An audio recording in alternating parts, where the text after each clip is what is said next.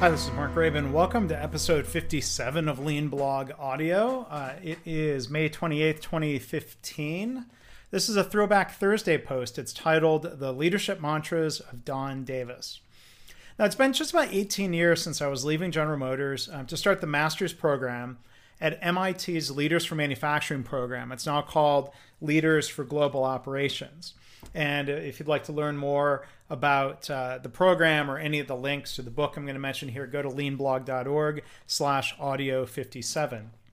You know, the program was founded in the early 90s. You know, it was a different world. Um, they were trying to save and bolster quote unquote American manufacturing, while we're now in a world where everybody is a global company, it seems, and fewer academics lament the decline of uh, this value adding sector.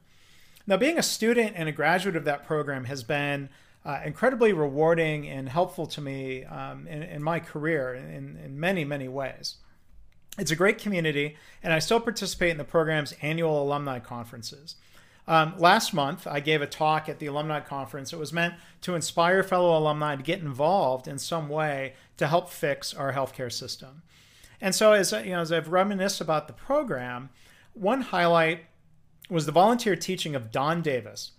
And he was the retired CEO of Stanley Works, uh, the tool company, Stanley Tools.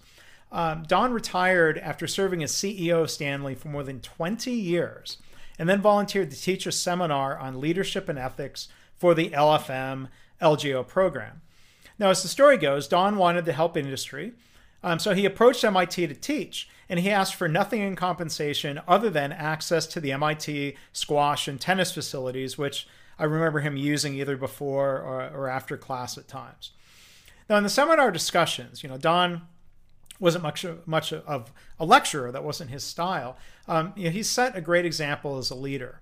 You know, in many ways, Don uh, was ahead of the curve on topics like servant leadership. In in other ways, he was what you might call kind of old school including the importance he placed on integrity and doing the right thing. You know, I, would like to think that doing the right thing uh, is making a comeback, at least in, in some circles. But anyway, it was an amazing opportunity to have Don Davis as an instructor and a mentor. Now, Don passed away in 2010, and he left an unfinished book. One of my friends and former colleagues from Dell in the late 90s, um, Steve Cook, and a number of other alumni completed the book working with Don's daughter, Ruthie Davis, of uh, the eponymous shoe company, uh, fashionable shoes um, that, that she uh, started and is uh, well known for, at least in um, circles of people who pay attention to fashion, which is not uh, myself. But um, they all work together and they published a, a, book that, that I've read and it's great. It's called Do the Right Thing Real Life Stories of Leaders Facing Tough Choices. Now, the book highlights Don's uh, leadership mantras and it builds on that with real life stories from alumni of our program who leaned upon these mantras to make tough decisions in their careers. Um, and there's a, a, blog post written by one of Don's grandchildren I've linked to that explains uh, his different mantras. But you know, here's how they appeared uh, in the book, just you know, as bullet points. Don Davis leadership mantras. Leaders don't choose their followers; followers choose their leaders. Followers choose leaders they trust, respect, and are comfortable with. Integrity is the bedrock of effective leadership. Only you can lose your integrity.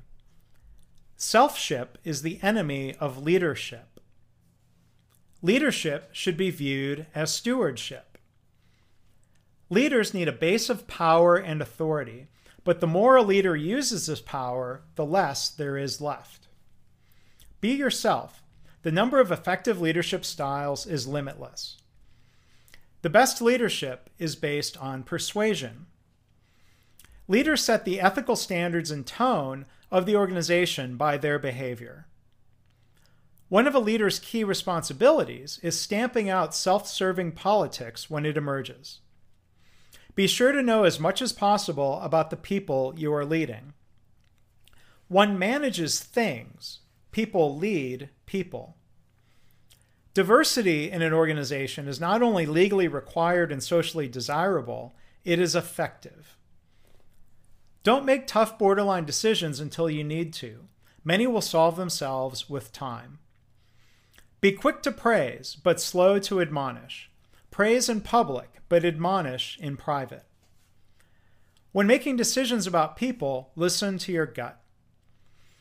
Almost everyone can see through manipulation and game playing. Everyone can spot a phony. Learn to say out loud, I was wrong, and I don't know. If you know a plan or decision is wrong, don't implement it. Instead, keep talking. And finally, each of us has the potential to lead, follow, or be an individual contributor. Now, one of the mantras there especially reminds me of Toyota style leadership and lean. Don said, Leaders need a base of power and authority, but the more they use it, the less there is left. That reminds me of the mantra from former Toyota executive Gary Convis, and this comes from a blog post by my good friend John Miller, his Gemba Panta Rei blog, and it says, quote, Gary Convis recalls Kan Higashi, his mentor at NUMMI, telling him his greatest challenge would be, quote, to lead the organization as if I had no power, and that he must shape the organization by example through coaching, understanding, and helping others to achieve their goals. End of quote. Now, telling somebody to do something because I said so, or because you're the boss, that's leading with power and authority. I agree that the uh, authority is not a bottomless well. As Don Davis said, followers choose their leaders, and they're unlikely to unchoose somebody who is overly authoritarian. Now, I heard similar ethical guidelines when I worked for Johnson & Johnson, but Don Davis was the first to say something like, think about what you're doing and whether you'd want to see it on the front of the New York Times or the Wall Street Journal. My uh, manager used to say that all the time at J&J, and he was a good guy. But you know, ironically, J&J has often fallen short of that ethical standard in many ways over the past few years, even with their famed J&J credo. So as Don taught us, only you can lose your integrity, and that applies to people and companies. So I hope you'll check out the book. Again, it's called uh, Do the Right Thing. Uh, if you search Google, you'll probably find uh, the Spike Lee movie uh, listed first. But if you search um, for uh, Don Davis, Do the Right Thing, or Steve Cook, Do the Right Thing, or if you go to leanblog.org slash audio 57, you'll see a link to the book. I hope you'll check it out. And um, I'm curious, what do you think of the Don Davis mantras? Are they old school, cutting edge? Are they timeless?